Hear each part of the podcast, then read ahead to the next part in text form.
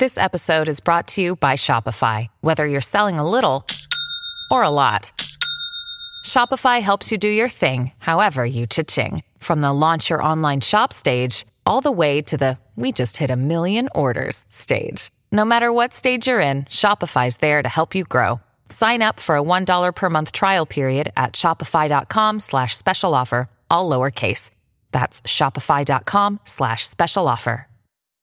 This is Peter. And this is Tom. And you're listening to History Teachers Talking Podcasts.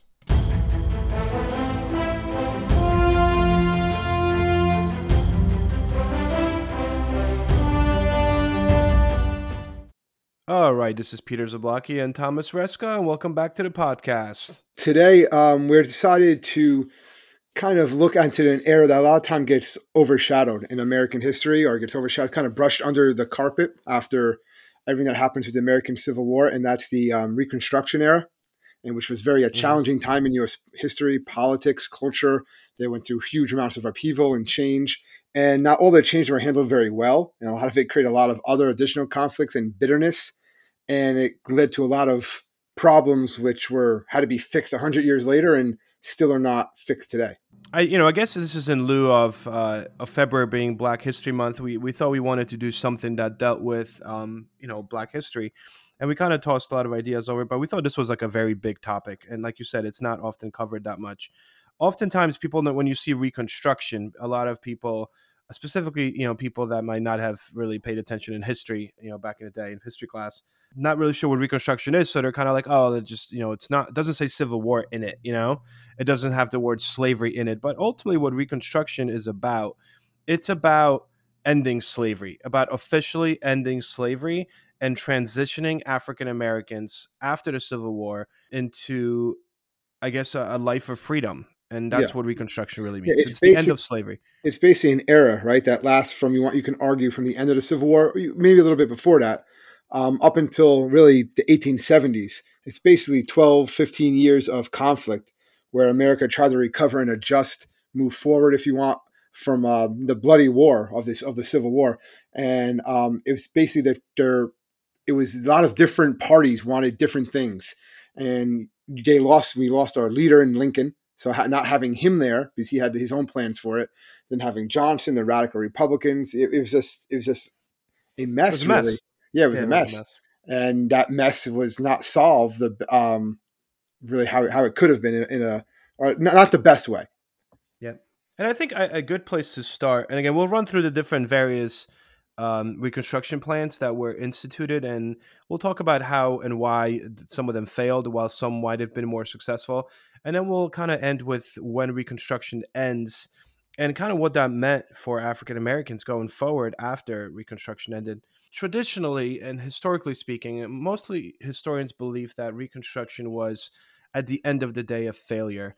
And um, it is the reason why the African Americans were unable to really come back into the fold of a mostly white society, and therefore resulting with a lot of discrepancies and a lot of racism um, going forward, and kind of what leads to eventually the, the civil rights movement. Well, yeah, if Reconstruction works out the way I guess it was originally intended to do, the civil rights era would have been un- that we know of, that we teach about, right? Non-existent. Um, wouldn't have to, wouldn't have to be, because it would be yeah. tied in in the Reconstruction era. That yeah. would be when it took place, a hundred years prior, basically. Yep. yep. So, uh, so let's get going. I, I kind of want to start actually with Emancipation Proclamation. I think it's a good way to start, because a lot of people, specifically my students, even, you know, they, but there's a belief that Abraham Lincoln ended slavery. He took uh, slaves away. He made slavery illegal through his Emancipation Proclamation. Yeah, um, that is actually incorrect. Which is a common misconception that a lot of people have. The Emancipation Proclamation is really a something that Lincoln puts in place, but it's more of a military action, right, than anything else. Yep. And it's it's a a military action used to hurt the South. And you can make the argument too, and I totally believe in this argument, to keep other countries out of the war on on this on the southern side. That's another reason why the Emancipation Proclamation goes in place. But um, yeah, go ahead, P. I don't want to take your thunder there. Yeah. You want to explain? No, no, a little this bit is about good. It. Absolutely. So, as you said, right, it was actually Proclamation Number ninety-five. Um, mm-hmm. It was an executive order that's that's uh, issued by Abe Lincoln on September twenty-second, of eighteen sixty-two during the Civil War. And ultimately what Pro- Emancipation Proclamation did, it freed all slaves within the boundaries of the Confederate States of America. Yeah, or any state that was in rebellion, which at this time Lincoln didn't have any control over anyway. So yeah. all he's doing is freeing the slaves in areas of the country that he doesn't control. So really, it, yeah. it's just it, it's it, it really is just a proclamation. It's just something that he's saying. There's no, they don't support the U S federal government, so they're not going to obviously follow this proclamation. But by it being put out there, Now, now the Civil War brings on more of a call. It's not just to preserve a union. Now it's also a war. It brings in that moral issue of ending slavery. Yes. And that is what, what we said before. It's going to keep the British, the French, basically all the European powers out of this war, because at this point they're against slavery and they're not going to come to the South's aid now. I guess we should also mention that, you know, to to to take away slavery, and Lincoln said that when he was being elected, you know, I can't take away your property. It's unconstitutional for government to take away your property per se. The only way that slavery could end is with an actual amendment. And that's what ultimately does it, right? That slavery ends mm-hmm. with the thirteenth Amendment. It is not Lincoln's proclamation. It is an amendment. It is passed by Congress, because Congress uh, is the, you know, Um, the part of the government that actually makes the laws. The president's job is simply to enforce those laws. So it was Congress that ended slavery and not Abraham Lincoln. Right? So, yeah, and that narrative just is, is wrong, but it's also a narrative that you can see how people make that mistake, and it does work a lot. It's easier just to say Lincoln passed the Emancipation Proclamation, that frees the slaves, there you go. Like it's it's, it's a much easier than saying, well, not really. It just freed the slaves in certain areas. It did this and then that, and then Congress passes years later, right, the thirteenth Amendment, and it, it's it's it can be a little more, I don't want to say confusing, but the it's it's it's not it doesn't flow as well, I guess you could say. Yep. I agree. Let's uh let's get into it, right? Um, technically, the Reconstruction begins in the last like month of the war, right? Right. It's obvious that the North is going to win. So yep. this is already there. And Lincoln, at this point, is they're trying to decide, all right, what are going to be the terms and conditions for the former Confederate states to rejoin the Union? Because that's really initially what this war is about, right? To preserve yep. the Union. States are not out to succeed. We're going to preserve the United States. So Lincoln, um, his, he has another proclamation, right, of amnesty and reconstruction, which basically he wanted to, we talked about this in one of our previous podcasts, right? He wanted to amnesty or pardon all the Southerners, right? All they had to do was mm-hmm. take an oath of loyalty back to the United States and accept the Union's proclamation concerning slavery. If they did that, and then they did, and then um, if ten percent of the voters in the states um, voted to take that oath, then they would be allowed to come back into the government. Yep. That, that's what Lincoln wanted to do. Now, they had individuals on other sides that did not want that, um, such as uh, what the radical Republicans and um, Thaddeus Stevens, right, of Pennsylvania. Yep. Charles Sumner, I think, of Massachusetts was another one. They didn't want to reconcile with the South. They wanted severe punishment for the South. There were calls by some of these senators, actually, you, you take every single Southerner who raised arms against the United States and you hang them. Like they literally yeah. wanted to do that to everybody. And all the senators and all of the um, people in government that went against, that left the United States, that walked out, that sided with the Confederacy, hang them. They are traitors to the to the cause, to the United States. And they should not be allowed to simply come back into the fold because now they lost. But Lincoln did not support that. He's like, no, we have to show compassion. We have to give them this amnesty, because otherwise you're just going to have constant – he didn't want basic guerrilla warfare to pop up all over the yeah. South. That's what he was worried about. Yep. And he even said it famously in his second inaugural address, you know, with malice towards none, with charity for all.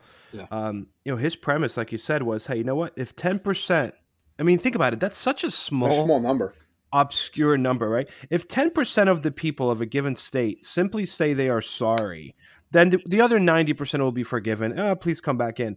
But he did say that any um, people that held Any any officials in the Confederate government or any military officers could not take this oath or be pardoned, right?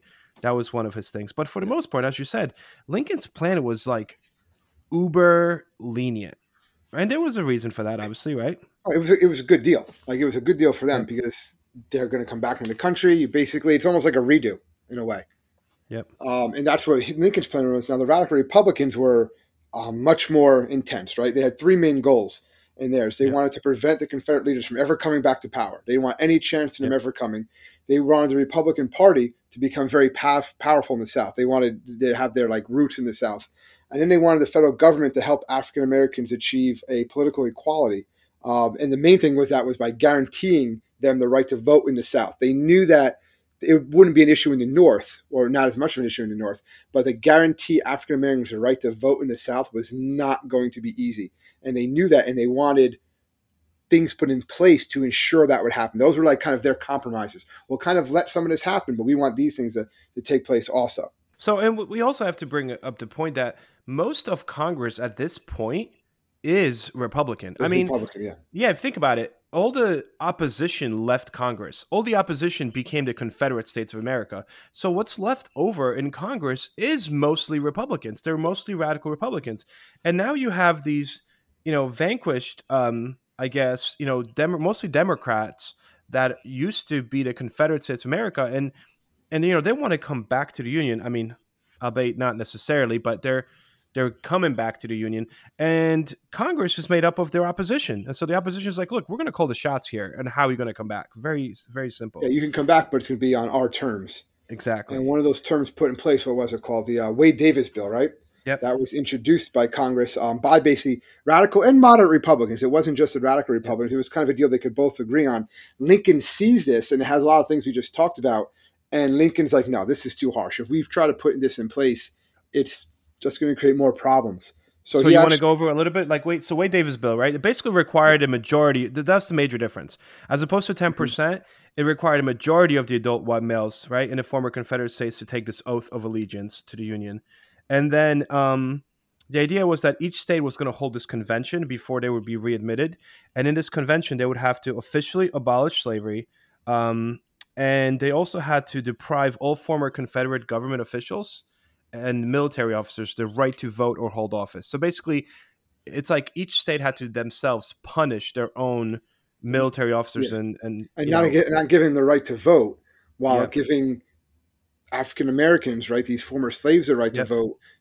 Lincoln just knew that's not going to go over well. You're taking yeah. vote away from some individuals, but giving it to others. Um, it's just not going to as something that's going to go over very. It's going to be a tough pill to swallow, basically. So he vetoes it. Wait, he leaves it for a pocket veto by um, letting not the session of Congress it, expire right. without signing it. But um, yeah, yeah and, and, and that was one of the. And then when that dies, when that when the Wade Davis bill dies, so does a lot of um, the Republican, the, the harsh Republican support for this. You know what? It always got me thinking. You know, Lincoln it goes down as one of the greatest presidents of all time. And, and and rightfully so, I think. However, I'm really curious what Lincoln's legacy would have been had he lived to implement his Reconstruction plan. I always tell my students this, is that Lincoln is considered, and rightfully so, this larger-than-life icon, but he wasn't. He didn't have that type of clout when he was president. He, yeah. he was he was not well-liked when he was president by a lot of people, even in his own party. And in, in around the country, it really wasn't until after his assassination that people were like, oh, man, this guy, we were lucky to have him. And yep. he was very seen as this, like, you know, great figure. And obviously, as the years have gone by, the narrative changes and things of that nature. And it really makes him into this, you know, he's on Mount Rushmore, on the money. Like, he's he's right up there with the Washingtons, right? Yeah. Um, but, yeah, if he was still alive, would that have happened? I would think he'd still have to be a major point in history. But it would have been interesting to see what, what he would have done. Because yeah, especially he, because his plan was so unpopular with Congress, and also because Johnson, which we're going to get to in a minute, Johnson basically, Johnson's plan is Lincoln's plan. It is Lincoln's plan. And if Johnson winds up getting impeached because yeah, they think he's like yeah. a terrible racist president. Yeah, but Johnson also didn't have the the skills that Lincoln had. Yeah, no, no. He he, he wasn't the he wasn't the not only the presence, but he, he didn't he didn't have like those those those speaking skills. He didn't have the negotiation you know what's cool, skills. Um, what's cool with him too is that, you know, talking about like the quote behind every great man is a greater woman. His wife literally taught him how to read. Yeah, do you know that? Like she taught him how to read. You know, when they got married, and you know he obviously rose through the presidency of the United States. So God, you know, God bless. Wade Davis Bill, as you said, pocket veto. Lincoln is kind of clashing with his Congress, which is very much trying to say, no, if anybody comes back, they come back on our terms. Um, meanwhile, while this is happening, there's a few things that are already being instituted um, in the South. Again, in like the last month of the war, the war just ended a few months following on kind of what to do with all these freed men, these ex-slaves. Um, and one of the first things that is created when Lincoln is still alive is actually Freedmen's Bureau. Yeah. right? Because initially what happened here is essentially um, there's so many freedmen that started following Sherman, General Sherman, actually, when he was kind of going and ravishing the South. Um, a lot of African-Americans abandoned their plantations. And what happened is Sherman eventually got a piece of land, right? Um, about thirty miles of the coast from Charleston, South Carolina, um, going towards Jacksonville, Florida. And he kind of used this piece of land for African-Americans, like over a few months, like that became almost like a big camp of what to do with all these freed slaves. And there was a decision, like, what do we do with them, right? How do we, how do we reintroduce them into everyday life as freed men? So this Freedmen's Bureau, um, which is essentially a Bureau of Refugees, right, is um, was given a task of feeding and clothing these war refugees first and foremost, and then they did this using army sur- um, surplus at first, right? Then in uh, September of eighteen sixty-five, so the war's over, it provides uh, about like thirty thousand rations a day for the next year, and essentially is trying to just prevent starvation. Remember, all these people kind of left their plantations, uh, just, you know, so excited that they're free now. But now it's like, well, where do we go? But it's, it's they're free, but now what? Exactly. Like, where do we go? Um, the Bureau also helped a lot of them, and the Bureau worked for, for years. This is just the beginning of it. Now, we're talking sixty-five, a couple months after the war ends. Um, they initially helped former enslaved people find work, right, on plantations, and negotiated labor contracts for them, um, like how much, you know, they would get paid, so on and so forth. And one of the things that comes out of this, which never happens during this era, early era of Freedmen's Bureau, is Bureau. Some people in the Bureau are arguing this idea that all freedmen should be given forty acres and a mule. I don't know if you remember that. Yes. That was like one of the famous speeches of Malcolm X, you know, a hundred years later. He's like, you know, I I never got my forty acres and a mule. However, the idea here would violate individual property rights, so Congress rejects this idea of confiscation, because the, the forty acres and a mule, that was supposed to be taken from Confederates, ex-Confederates. So the idea was, we'll take these plantations of Southern men and we'll divvy up their land and give forty acres to each slave. And Congress rejected it, saying that it, you know, violates individual property rights. But the biggest, I think, key of the Freedmen's Bureau is what they do with regards to education. Right? I mean, that's kind of what I got out of it, is that Freedmen's Bureau was instrumental in educating African-Americans. Well, they realized um, how was... important having that education uh, education yep. is. Like Booker T. Washington was a major force in that, right? That he worked, he worked to help them find jobs and get education. He realized if they're going to break just their, their where they are, that ceiling that they're in society as being former slaves, which a lot of them didn't have a very good education or didn't have, couldn't or read none, or write, yeah. or none at all. Yeah. Right, um, that if they wanted to change that, you know, their lot in society, they were going to need that education. That was going to be an important tool. Yeah, by uh, it said that by eighteen seventy, so within five years after the Civil War, some four thousand schools and nine thousand teachers, um, they say roughly half of them were African-American teachers, actually from the North, taught about two hundred thousand former slaves um, of all ages. You know, and that just shows the importance of education. By um, by eighteen seventies, Reconstruction governments um, build like a comprehensive public school system. Uh, by eighteen seventy-six, about forty percent of all African-American children, that's roughly six hundred thousand students, attended school. Um, and all that starts off technically during Lincoln's presidency, um, working together with Congress on this idea of Freedmen's Bureau. But then Lincoln gets shot. Yes, that, that kind right. of throws a wrench in everything. Yeah. So Lincoln gets shot. And President Johnson, just quick background on President Johnson. So Johnson is a kind of one of those accidental presidents. First of all, he's a Southern Democrat, right? So again, Lincoln is the, like the Republican guy, the face of the Republican Party, anti-slavery um, Republican North Party. Andrew Johnson is a Southerner, right? He's from Tennessee, and he used to own slaves, and he's a Democrat before the Civil War happens. But what really kind of redeems him is that when Tennessee secedes from the Union, Johnson chooses to remain loyal, right? He stays in the Senate um, as a senator, and that kind of makes him a, a more or less like a hero in the North, right? And then eventually when Union troops advance into Tennessee in sixty-two and take Tennessee back, um, Lincoln appoints Johnson as the military governor of that state.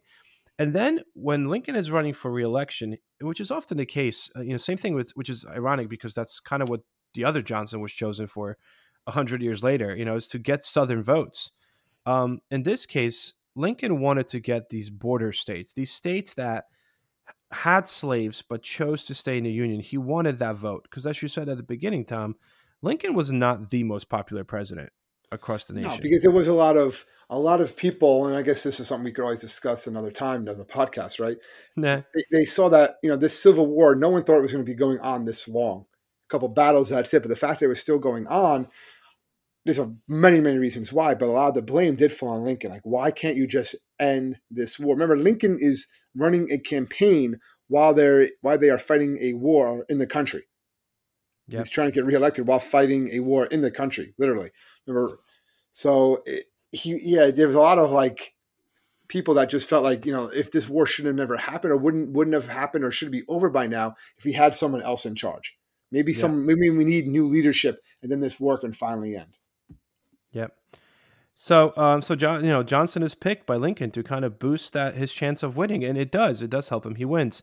Um, and then this is where it kind of gets a little interesting. Lincoln gets shot. Johnson becomes president, and now it's up to Johnson to create this plan. And what he does, what he does, as we mentioned, is his restoration program is very similar to Lincoln's, right? Yeah. So what, what does Johnson do? Well, his plan was basically very similar. Like you said, he was going to offer pardon to all former citizens of the Confederacy as long as they take an oath of loyalty to the Union and return, mm-hmm. and all their property would be returned to them. Yep. Uh, there was some exclusions from this plan where all former Confederate officers and officials and all former Confederates who owned property worth more than twenty grand, they could individually ask the president for a pardon, and Johnson would decide on a case-by-case basis whether or not to um, give them a pardon or not. Yep. And, and he does. That's the problem. Yeah, he, does, he, does, yeah, he, does. He, he gives pardons to all of these, essentially all of the Confederate government leaders that chose to secede from the Union in the first place are now allowed through these, you know, specific um, individual pardons. They're allowed to be reelected again. So what starts to happen, which is what kind of freaks out the, the you know, Congress, mostly Republican Congress, like, as you said, if most of these people sign these loyalty oaths, then they could come back to the Union. And then there was one other kind of option, not option, but I guess the procedure well, yeah, was... the thing they had to do, yeah. Yeah, so this procedure was that each, um, there's like a model, right? Uh, before you could be readmitted to the Union, each former Confederate states had to call on uh, this constitutional convention, and they had to revoke its ordinance of secession, meaning we're sorry, we seceded, and they had to ratify the new thirteenth Amendment. So the thirteenth Amendment was passed, again, by Congress because the opposition's gone. And the thirteenth Amendment outlawed slavery across the United States, right? So the deal is, this is the addition to the deal that wasn't around during Lincoln because, again, that, that wasn't really around that long during Lincoln. Um, but everyone signs a, or majority rather, um, signed this loyalty oath. And then the state basically apologizes as a state, and they ratify the thirteenth Amendment that slavery is officially outlawed. And then they could send their senators and representatives back to Congress. And for the most well, part, the Southern states did this, right? Yes, they did. And very quickly, actually. And Johnson said Reconstruction's over within like a couple months. He goes, all right, everyone did this. Clap yeah, hands. It's, it's awesome. Not good. Yeah, he just was like, good, everything's good. He's like, no, it's not quite that simple. It's yeah, the reason it's not simple, right, is because most of the people that came back or appeared in Congress and were reelected back to Congress were literally the same people that chose to secede, yeah, right? So the Republicans in Congress are like, wait a second, you're getting these diehard, borderline racist Confederate It's not borderline. They leaders. Are, by today's standards, they're racist. I mean, oh, extremely racist. racist. Yes. Yeah, they're, they're, I mean, um, they're racist. These are people who fought to keep slavery. Now slavery's gone, so like, all right. They're going to institute new things, right? Uh, even exactly. though slavery's gone, they're going to find kind of ways around it. And yep. they're angry. That's the thing, too. Like, Johnson, I'm sorry, Pete, to interrupt. No, go, go, go. You got it. Go. Johnson, a lot of time, is talking about uh, everything's going to be, everything's good now. It's done. It's like, no, it's not. Because the South at this time, there's a lot of hate and there's a lot of resentment, right? That yep. is boiled in these people because you just had four years of war. You're not suddenly just going to become friends with everybody again just because it's yep. over. So there's this anger and this hatred, and now that, you know, and they're going to say, listen, you did steal our property because they saw slaves as property. As messed up as that sounds today, that's what they saw things as. So now you're you're taking my property away from me. You're making it harder for me to make a living, all right? Because a lot of them are broke anyway because their farms are destroyed during, you know, the fighting. So it, it's, you know, they have to rebuild their life, and they're going to hold this resentment against the Northerners. So, and they vote in these people that they trusted when they were part of the Confederacy. Now they're going to trust again now that they're part of the United States. Yep. So one thing you kind of touched upon, but I, I kind of want to elaborate, is this idea of black codes. And my students often get confused I when I talk that, yeah. about black codes. Yeah, like they think I'm talking about Jim Crow laws. I'm not. They're they're different things. Yeah. Um, again, Jim Crow laws is something that is instituted and stays in until up to nineteen fifties. Uh, black codes, we're talking about eighteen sixties, like right after the Civil War. So right after the Civil War, while on a federal level, according to Johnson's plan, all of these southern states are kind of like, all right, all is forgiven. You know, here's our new congressman, aka old congressman. Um, they could come back to the federal Congress. On a state level, all of these states and legislators um, in the South passed these series of laws known as black codes. And their idea was, okay, so slavery's outlawed because they agreed to the thirteenth Amendment, but that doesn't mean you could, you can't still subjugate blacks, which is where the black codes come into and, play. It basically limited their rights. Um, as, as, as individuals, okay? And they were put in place, and they varied from state to state. So it, what they had in Georgia was very different from what you have in Mississippi and Texas. So th- they were different depending on the state. Yep. But a lot of them was basically to make sure that they could not vote, or um, basically almost put them in a state of um, a lot of st- a lot of times um, like a state of indentured servitude, right?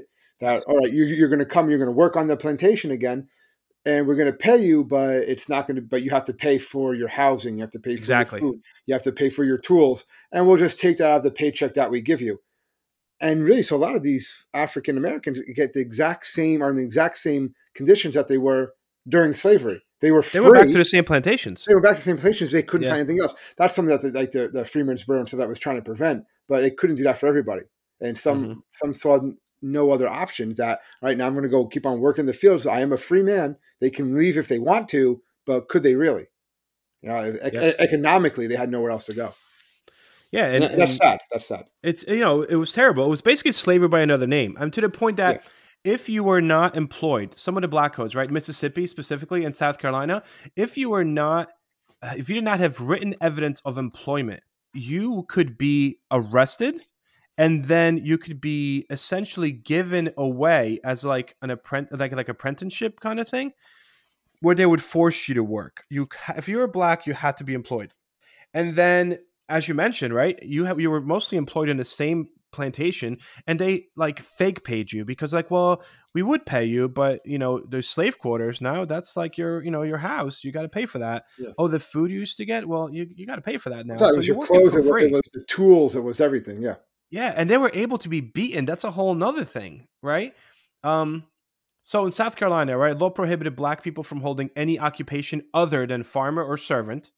Um, and if you wanted to be something different than farmer or servant, you had to pay an annual tax of close to one hundred dollars, which is impossible to have for a former slave, right, at the end of the year. Um, also, you had a, so another idea that was here that if you were in any way, shape, or form leaving a plantation, if you were under a contract, you could be whipped. Again, like this is supposed to be not slavery anymore, but this is slavery. But it is, yeah. And it, last one, if you were, uh, if you were a child below of the age of sixteen, I think, and your um, African American parents were, or one of them was not employed, and it could not show employment, then you would be taken away from your. Uh, you were considered like your parents were unfit. Um, because, you know, they couldn't raise you properly. Um, and the state would take you, take these children and basically make them orphans. And they would put them again as like an apprenticeship kind of thing, um, where they would be doing work without any compensation whatsoever. Around ten thousand B C E, families and tribes of the ancestors to the people of Britain would arrive in the southern part of the island after crossing from land that bridged from Europe. The Welsh built houses, communities, kingdoms, and continued to survive through Romans, Saxons, Danes, and Normans. The language and culture influenced by these sources continued to change and thrive, becoming ancient and modern at the same time. Join me as we travel through the history, meeting the kings, queens, nobles, and everyday people that create and grew modern Wales from the seeds of the ancient past. Creoso, and welcome to the Welsh History Podcast. It's just insane. So all this that, stuff that, is going on under Johnson. All, yeah, and all this happened, and this enraged the Northerners. Yes. Uh, so they were like, no, no, this is not what we fought this war for. This is not what it's, this is not going to happen. And Johnson just lets it happen because, again, he doesn't want there to be another civil war. He doesn't want there to be any more violence militarily wise, right? Even though there's violence against African-Americans, he's kind of like, well, that's us, you know, that, that's a growing pains, right? It's just yeah. something that the country's going to have to endure. Um, but they they do want things to go into place here, right? So in right, so in March of eighteen sixty-six, right, Congress passed the Civil Rights Act of eighteen sixty-six, right? There's going to mm-hmm. be Civil Rights Acts again later on. A lot of people forget there was one in eighteen sixty-six. And yeah. that basically um, gives citizenship to all people born in the United States, all right, except Native Americans, which is, again, which is a whole other, whole other podcast, right? Um, but it allows African Americans to own property, to be treated as equally in court, and it grants the U S government the right to sue people who violate these rights. That's a big thing. That, that yeah. they can now sue individuals. If you are impeding on the rights of other individuals, you can be sued. That's that, that that's a bold step by the government, yeah. right? Which you mentioned, this is mostly done still by these radical Republicans in Congress. And they're so afraid that if these Democrats make it back into Congress, that they would never pass the fourteenth Amendment. So they quickly kind of petitioned Supreme Court to over basically turn this Civil Rights Act into the fourteenth Amendment.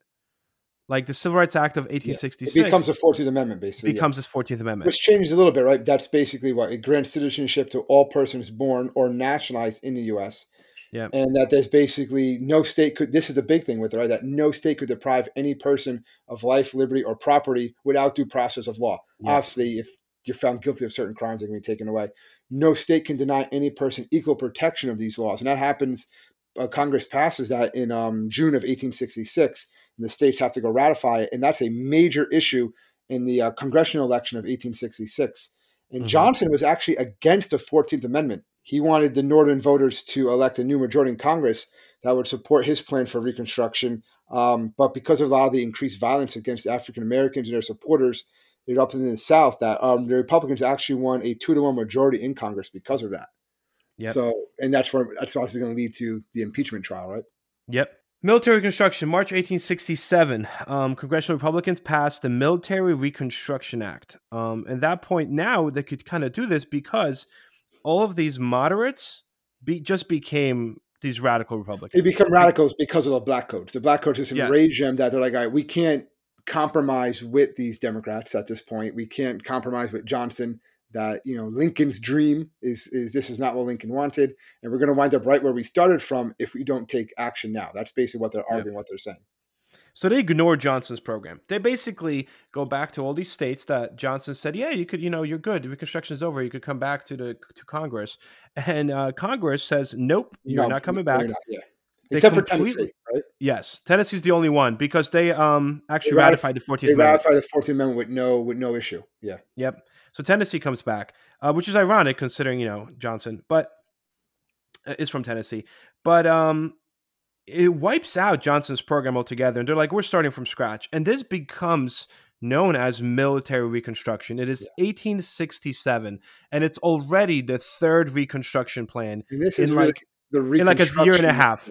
You know this what I mean? Is the reconstruction that people know. Like if you study, recon- this is the one that people are aware of. This is one that when they think reconstruction with the military occupation, right? The northern troops there. Um, yeah. So what is it, Tom? What's uh, well, what's this military reconstruction? Basically, each former state now has to hold another one of those constitutional conventions, right? That we talked about mm-hmm. before. They have to write a brand new constitution, and Congress has to accept it. So basically, they're doing like rough drafts, and if Congress says no, you better add this, this, or this, they reject it. You're still not you're still not accepted back into the union. And each constitution had to, had to give the right to vote to all adult male citizens. So again, women, sorry, okay, that's going to take a yeah, while. No. All right? We should do a, we should do like a women's right, nineteenth Amendment. Oh yeah, absolutely. We're going to have to get, we have to get into all those. Absolutely. And in some ways, women, you see, it's all adult male. Okay, fine. You know, like it's just like, we're good, we, we're fighting for everyone's rights, but just male rights. Let's, let's not get too crazy here, right? Yeah. So again, that's the mindset that we're, that we're dealing with. Um, and anyway, Uh, the Constitution had to give the right to all the male voters, adult male, and after the state ratifies its new Constitution, it had to ratify the fourteenth Amendment, uh, fourteenth Amendment, and the state could elect people to Congress after that. Yep. And the Republicans feared that Johnson would refuse to enforce this act. That was what they were really worried about. Yep. So uh, because of the fact that they feel like Johnson's going to screw this up altogether, so they don't trust Johnson. However, they do trust his Secretary of War, Edwin uh, Stanton, right? And they because he officially agrees with this plan. And so this is Secretary of War under Johnson, but he agrees with the radical, you know, military reconstruction plan. And also, um, General Ulysses S. Grant, who's like the head of the army at this point, also supports this plan. So these guys are like, all right, well, Johnson's not going to support it. He's going to try to, you know, basically veto the crap out of this. So they're like, you know, why don't we bypass Johnson? So, you know, what they do is they pass these two acts. Congress passes these two acts. Well, first one is Command of the Army Act, um, which requires that all orders from the president to go through the headquarters of the general of the army or Grant's headquarters before they are issued, even though he's a commander in chief. I'm not even sure if that's a constitutional, you know, amendment, but not amendment uh, law, but I they passed it. Constitutional if it'd be allowed, like that could right? Be yeah, like yeah. that was it was basically they're trying to mess with Johnson. And the second one is the biggie here, the Tenure of Office yes, Act. That was a big thing. Yeah, so it requires the Senate to approve the removal of any government official whose appointment had required the Senate's consent. So they're afraid that Edward Stanton, the Secretary of War, is going to officially back this military reconstruction plan of the Republicans in Congress, and they're afraid that Johnson might fire him. So they pass a law that says that he basically can't do it. Well, Johnson's like, what? I'm the president. I can so do what he, I want, yeah. yeah, he, he fires, fires him anyway. yeah. February twenty-first, eighteen sixty-eight. And that's when, first of all, this is funny because Stan like barricades himself inside his office and refuses to leave, right? He's like, I'm not going anywhere. You can't fire me. And he's saying, Johnson's like, no, you're fired. Get out. Like, I mean, yep. These are the people running the country. Yep. And that's when the House is like, uh-oh, he just broke the rule of law. You know, he went against the law. So they, the, uh, the House of Representatives votes to impeach Johnson, becoming the first president to ever be impeached, which basically means he's being charged with high crimes and misdemeanors, right, in office. Yeah, and if found guilty, he could be removed from office. Yes, um, but this is kind of this kind of gets interesting. So on May sixteenth, eighteen sixty-eight, the Senate votes thirty-five to nineteen that Johnson was guilty, but that is one vote short of conviction. Of conviction, yeah. So and they do this on, on purpose. Well, they're also worried about what's going to happen, and they want to show a message too, right? It's they're like, afraid yeah, of what's going to happen if they actually do this. Exactly. Like if we fire a president just because he doesn't agree with congressional policies, they're like, we're opening up a can of like, ooh, right? Because think about it. That means every single time a president doesn't agree with congressional policies, then does Congress have the right to impeach and throw him out of office? And that's why they're like, they kind of stopped with like they impeached yeah. him, but then they're like, okay, we're not going to remove him. And it didn't really but, matter anyway, because the impeachment exactly. took away whatever little power he had left. And he sure, doesn't, yeah, it, right. it, it, it makes him like a lame duck anyway. And um, so much so, it kind of breaks him, too. He doesn't even run for re-election in eighteen sixty-eight. No. And that's, that's when Ulysses S. Grant becomes a Republican candidate. And this is, you know, he's the war hero. So yeah. he's the president of Union soldiers in the South, helped African-Americans vote in large numbers. So Grant easily wins the election. Easily. Yep. And the Republicans keep majorities in both the House and Congress. Yep. And uh, one thing we kind of didn't stress, you mentioned it, but I feel like we never we never stressed this out. During this military reconstruction, right? So Congress is now in charge of Reconstruction. Uh, President Johnson is literally a joke. Um, Ulysses S. Grant becomes president, and Ulysses S. Grant basically believes that the president's job is to kind of just enforce laws passed by Congress. So Congress still runs the show. Congress literally runs the United States government, actually, for like the next probably fifteen, twenty years, which is why there's so many presidents during this time that no one remembers. Because they're known as like a, the string of forgotten presidents, you know, because Congress had so much more power.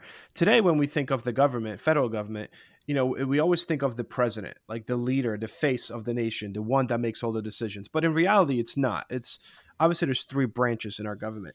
Well, in this case, it was Congress that was boss, right?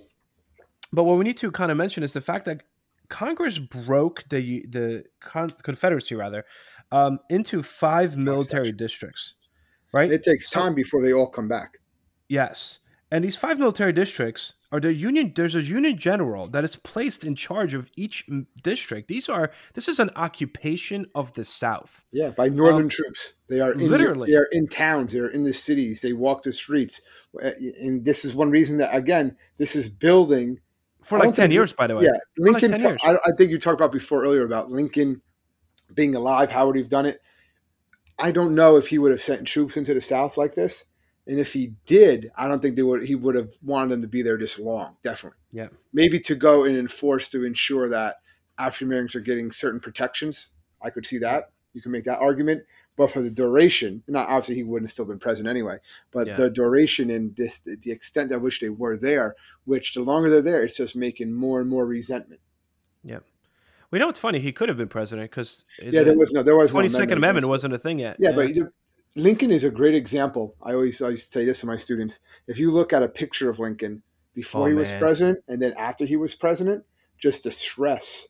And you can see there's a lot of presidents. If you go look at yeah. what they were, I mean, granted, it's eight years. Sometimes people are going to age a little bit, but the stress of the job, I mean, it ages you. And Lincoln yeah. is a great example of that. If you just look at Lincoln, a picture of him in eighteen sixty and a picture of him in eighteen sixty-five before he's put to death, uh, before he put to death, excuse me, before he's assassinated. put to death. Put to death, yeah.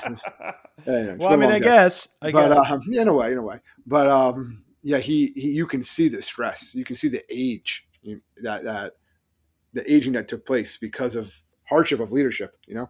Yeah. So we have this military rule for like ten years. You literally have soldiers in the South that are ensuring and making sure that these states are doing the right thing according to this Republican rule.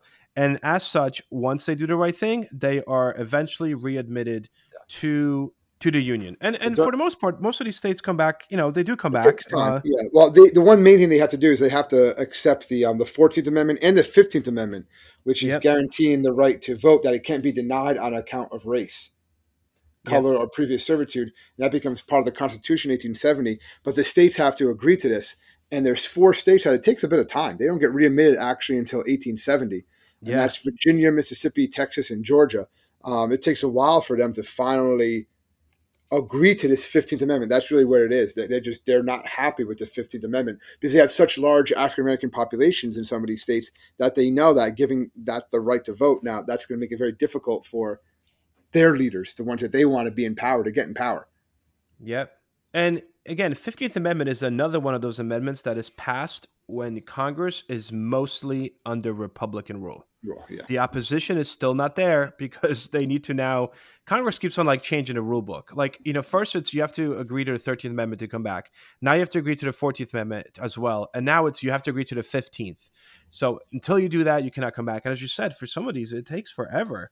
And, and again, and, yeah. this whole time you have military, literally soldiers occupying the South, which is which is a little intense. And that's one reason why the South turned so Democrat in this time, right? The Democrat yeah. really becomes like a regional party. And it would remain like that, and it becomes known as what, like the um, the Solid South, right, for decades yep. to come. And this played into the national politics and regional strains and differences for years to come, years to come, literally hundreds, a hundred years it takes yep. when you're still, and you're having all these uh, strains and these differences, and it all starts here. It's all coming yep. from this era, from recon- from Reconstruction. Yep. So during this time, right, it's it appears that Reconstruction's working. And it appears that Reconstruction is working primarily because, you know, for the first time, you have African-American like leadership. The, you know, African-Americans are being not only they're not only voting, they're being elected to office. Yes. You know, they're politically organizing. Um, you have, you know, a lot of the initial leadership of African-American communities actually comes from the North. Uh, they're individuals that were educated in the North and then um, came down South after the war. But what is happening here is you have direct participation by African Americans. These are, you know, we're talking about these are people that were enslaved just a few short years before. Like sometimes, you know, they're like two, three years removed from being enslaved on a plantation. And now they're running for office and winning. winning. Um, dozens of African Americans served in Southern state legislators, right? fourteen were elected to the U S House of Representatives. Uh, and two were elected to the Senate during this Reconstruction, this military Reconstruction time. Um, although no African-American was elected governor, so the states were still, you could tell that this was more of like the federal government enforcing compliance. You know what I mean? Like, you know, well, African-Americans... During this time, they had, um, there was what, um, three enforcement acts put in place, and one of them in the South to end violence, and one of them was basically it put um, federal elections under the supervision of federal marshals. Yes. That really prevented any voter um, intimidation to that from taking place. But you didn't have that in the non-federal elections. And that's one reason why, yeah, you see what you saw. Yep. And uh, the Republican governments also repealed all the black codes, um, obviously. They rebuilt railroads, railways, bridges, uh, established a um, public system um, of schools or, you know, public schools. And again, this is all happening under military rule. So it's it's as it's if the forced. opposition... Yeah. Yeah, it's being forced upon the South in a sense. And that's why you have this resentment. And one of the first like big resentments that really kind of comes into play here is um, the K K K. Yeah. I mean, essentially K K K is born from this resentment because they believe that they can't openly strike against Republican uh, running their states, you know, Republicans. So they, these are secret societies. And the Ku Klux Klan starts initially in eighteen sixty-six. Um, and it grows, it grows super, you know, quickly. And one goal was to kind of drive out these carpetbaggers, which were basically Northerners that came down South to kind of, you know, make money out of the South. Um, and the other one was to intimidate African-American voters. So that way they don't vote for Republicans. So they don't vote for African-Americans. So that way the Democrats could somehow regain power in the South. Um, they broke up Republican meetings. They drove um, Freedmen's Bureau officials out of their communities. They burned African-American homes, schools, churches, and did essentially anything they, they could to keep African-Americans and white Republicans from voting. And then these enforcement acts that you were talk, talking about, Tom, kind of directly stem from the K K K. I mean, this is... Yeah, well, one of them was the third part of the Enforcement Act. It made any K K K activity illegal. Yep. So it forces them underground for a number of years.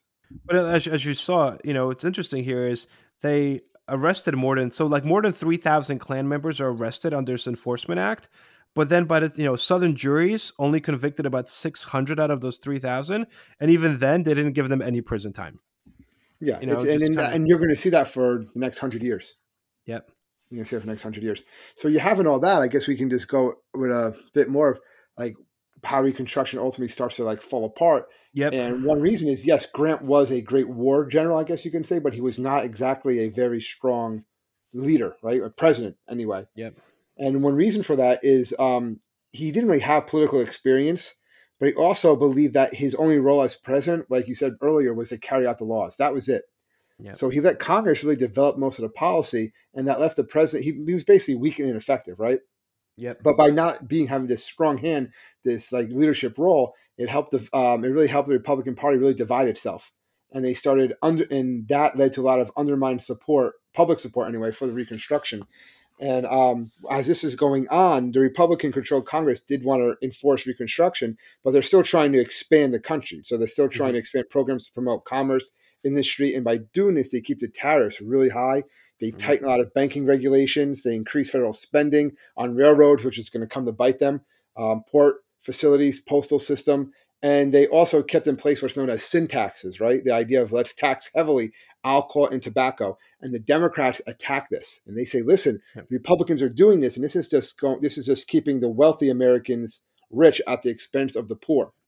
Yeah, and because the poor were the poor people were yeah. the ones that used alcohol and tobacco, right? Yeah. And, and so th- then you're getting a lot of support now for these Democrats now, or these more liberal Republicans, as they're being called, um, because they're, you know, they're saying maybe we should repeal some of these, or maybe we should be focusing more to help the, the poor or the less, the Americans that are not as well off than just these policies that are really just helping, help helping the rich. And they're saying the war is over now. But what about us? Like the, the Northerners yeah. are saying, you know, the poor Northerners and middle-class Northerners are saying you're doing all this stuff for former slaves, and that's great, but what about us? We helped win this war too, you know? Yeah. And a lot of this money was also needed for the fact that, again, you have a military occupation of the South. Like you gotta pay, yeah. you gotta pay this military, right? So they, that's what they were taxing. And and so you, what you start to see is all of a sudden the Democratic Party in the elections is starting to like gain you know, votes. They're starting to yeah. gain, um, like what's the word I'm looking for? Constituents, I guess. And then Grant doesn't really help the situation, right? Well, again, it's not necessarily Grant. He doesn't do much, but also That's he does. Problem. He does win. He does win the election, right? He yep. um, in eighteen seventy-two. Re-election, yep. But his second term was like a lot of scandals. I know he wasn't really himself scandalous.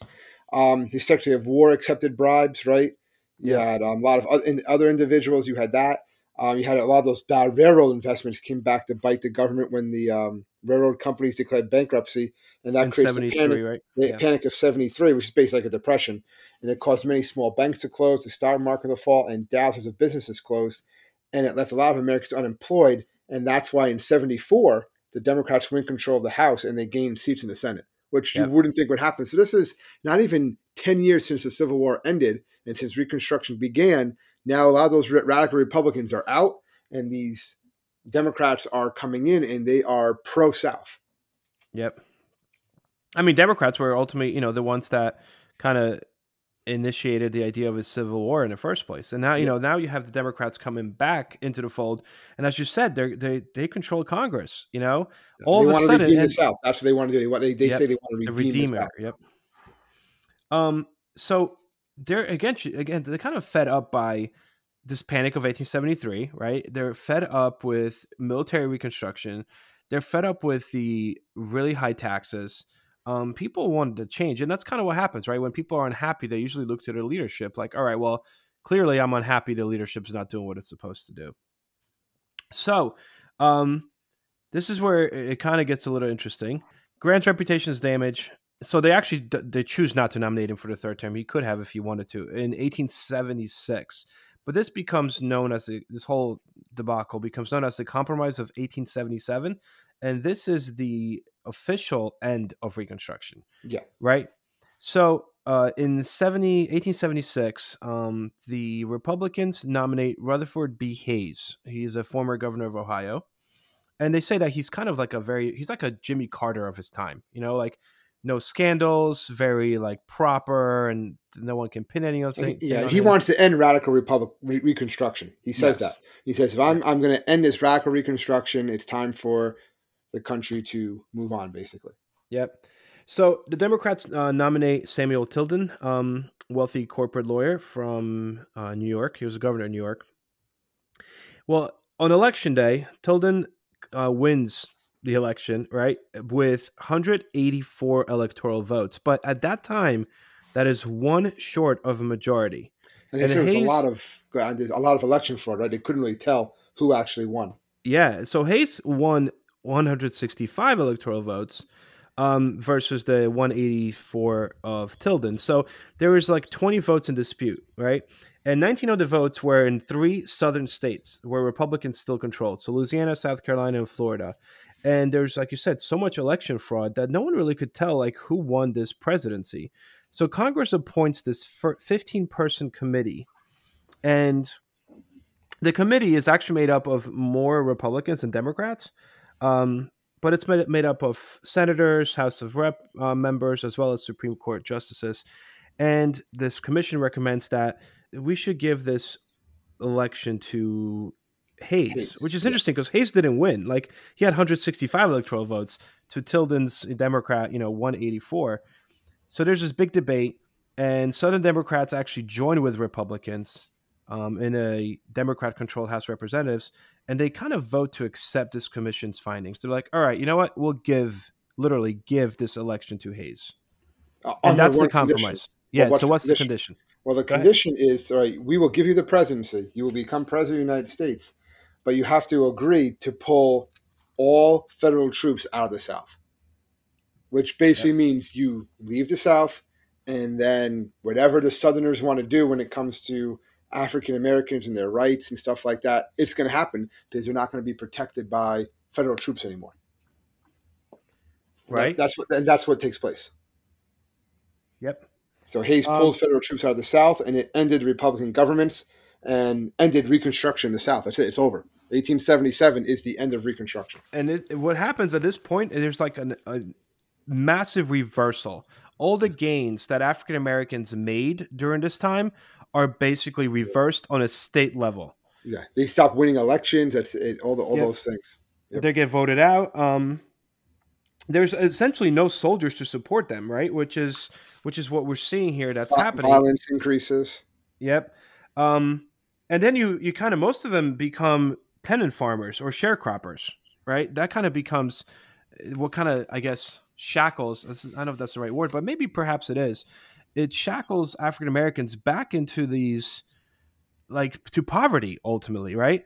So many of the African Americans returned to the plantations that were owned by these whites, um, and they worked for wages, became tenant farmers, but because they couldn't really afford to pay, they didn't make that much money for this rent. Um, they became sharecroppers. So what that meant is that they didn't pay their rent in cash. They paid their uh, share in crops. And often as much as like one half to two thirds of all of their crops were given to these white farm owners, you know, as a sharecropper. But then, you you know, as a sharecropper, you also needed seed and other supplies, and the landlords would not give you those. So you had to go to these country stores where you would be given these supplies, but with interest rates as high as forty percent, which means that if you could not pay these um, interest rates, then you had to sign these crop liens where basically you had to give these merchants your crops to cover these debts. Ultimately, you're in so much debt that... It's, it's know, economic it's, slavery. Is what yeah, it it's literally economic slavery of African Americans. It, it's, in, a, it's a way to go around. It's a way to keep the African Americans where they are. It's a way to basically... Call it ensure it, that they don't they ensure, don't yeah. succeed. Yeah. It's a way to enslave them without calling it slavery. Yes, and they're going to put in all those new uh, similar type of black codes are going to go into place. Like you said before, all those gains are gone, and it's basically if you look back at the Reconstruction era in like hindsight, you can really make the argument that it was Congress, the presidents of that era, right, the military, yep. the civilians, they all really made a lot of mistakes, right? That yep. basically goes back and it causes a lot of issues that continue for years later. In American history, yeah, like we said, like without, with, if they just would have fixed the issues there, addressed the problems, and I get it was hard because these people are they just fought in a war ten years before, now you're expecting them to be friends more or less, right? It's yeah. just not going to happen. It's not going to be that simple. It's not going to be that easy, but it can happen if there's you know a bit more hard work. It's a bit more compromise put in place, and neither side really wanted to do that, and that's why it just leads to the just a complete. you know, basically reinstitution of slavery in the South for African Americans. So a few things that kind of come out of this, um, as you mentioned, right, there's no more black codes, but now we have Jim Crow laws. Yeah. So as all these Southern states and Jim Crow laws are down South, they're not necessarily in the North. Um, these are state laws. So Jim Crow laws are state legislation. It is not federal legislation. And what they do is they create, you know, especially starting with Plessy versus Ferguson, they create this idea of um, separate but equal. You know, it's this legal doctrine that says that public uh, facilities, public education, everything else could be segregated as long as it's equal. And as we know, it was not equal. No. Perhaps we should do. No. Perhaps we should do a, a sequel to this podcast and do the civil rights movement, which basically civil rights movement is Reconstruction Part Two. It's um, it's almost re- Reconstruction, like what is promised, right? Yeah. You're picking up where it left off and you're trying to really fulfill those promises of the Reconstruction era. Yep. And so many historians believe that Reconstruction failed because of what happened at the very end of it. And that was usually the narrative until late nineteen eighties. In the late nineteen eighties, a historian by the name of Eric Foner uh, wrote his master thesis, a, a huge book, essentially on Reconstruction. And Eric Foner was the first modern historian to say, actually, Reconstruction was very successful. And he said, don't look at it in what happened at the very end. Look at it at what it left behind.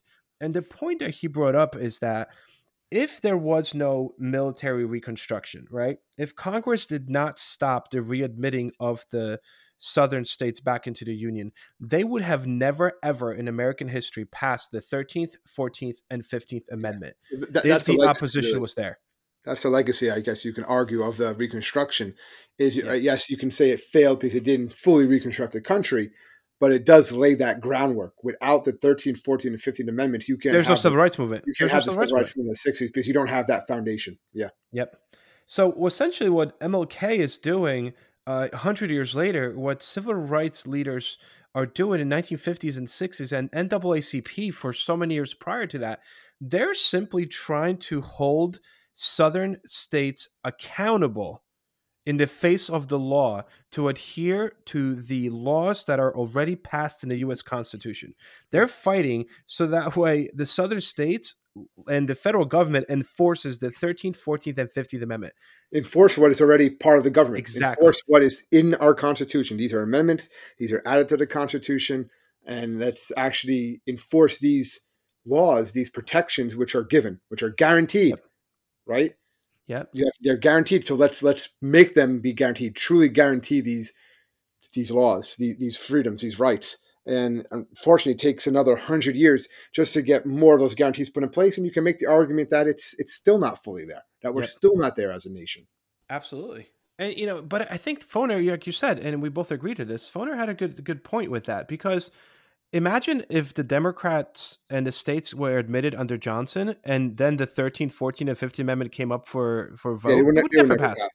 They would they, they would never have passed. No, there's no way. Exactly. So, yeah, you could say maybe like the maybe Reconstruction Part One is successful. Reconstruction yeah. Part Two, not so much, because you have to have that Reconstruction Part Three with the Civil Rights Movement. Yeah. And that's, that's still point. debated how how successful that was. This is the story of Reconstruction, and you know, hopefully now that you heard it, you'll know what we mean when and when you see the words Reconstruction. You hear what about we're really it. talking about. Yeah, it's a debate on how to really end slavery appropriately in the United States and how to reintroduce freedmen into society. That's what and, the story of Reconstruction is. And reintroduce the states back into the Union. Yep. So this is our podcast on Reconstruction, in lieu of Black History Month. And we really should hit up civil rights. Maybe down the line. That's something we should do. Yeah, absolutely. So as always, uh, thank you so much, guys, for listening. We are getting more and more emails and ratings and stuff. So we really uh, we really appreciate it. Yeah, we appreciate listening. The feedback one way or the other. We appreciate just uh, the support. And yeah. yeah, if you have any suggestions on a future podcast or any suggestions like that, just let us know. We, we definitely we definitely take it to heart. Yep, absolutely. I had a student today actually make a suggestion. She's so funny. Um, she was like, you know, I was always wondering like why things are the way they are. And I'm like, okay, that's a little vague. Um, and she's like, no, you know, like an outlet. Like how come the outlet has the like the two holes in it? Like how come it has it that way? Or how come you make, you know, certain things from wood and other things from metal? And and I'm like, okay, like you're getting there, but like, you know, she's like, you could maybe do a podcast on that. And I'm like, well, yeah, but that's a little broad. Like, you gotta like, okay, well, I'll work with that. I'll work with that. So we need to talk about that, Tom. We'll make it work. Why are outlets, why are outlets looking this way? I'm, there's definitely a reason. Of course a, there's a reason. Yeah, circuitry in the, I guess the current, right? And things like that.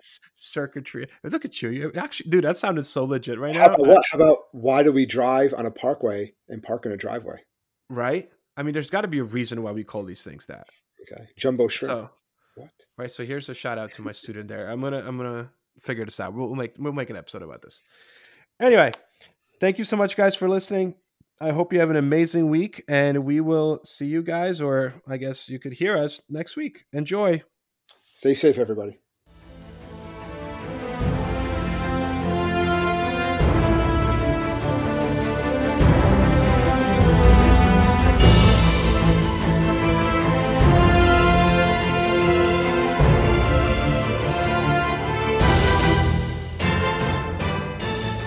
I hope everyone enjoyed our podcast, and if you would like to email us, you can do so at historyteacherspodcast at gmail dot com. Hello, everyone.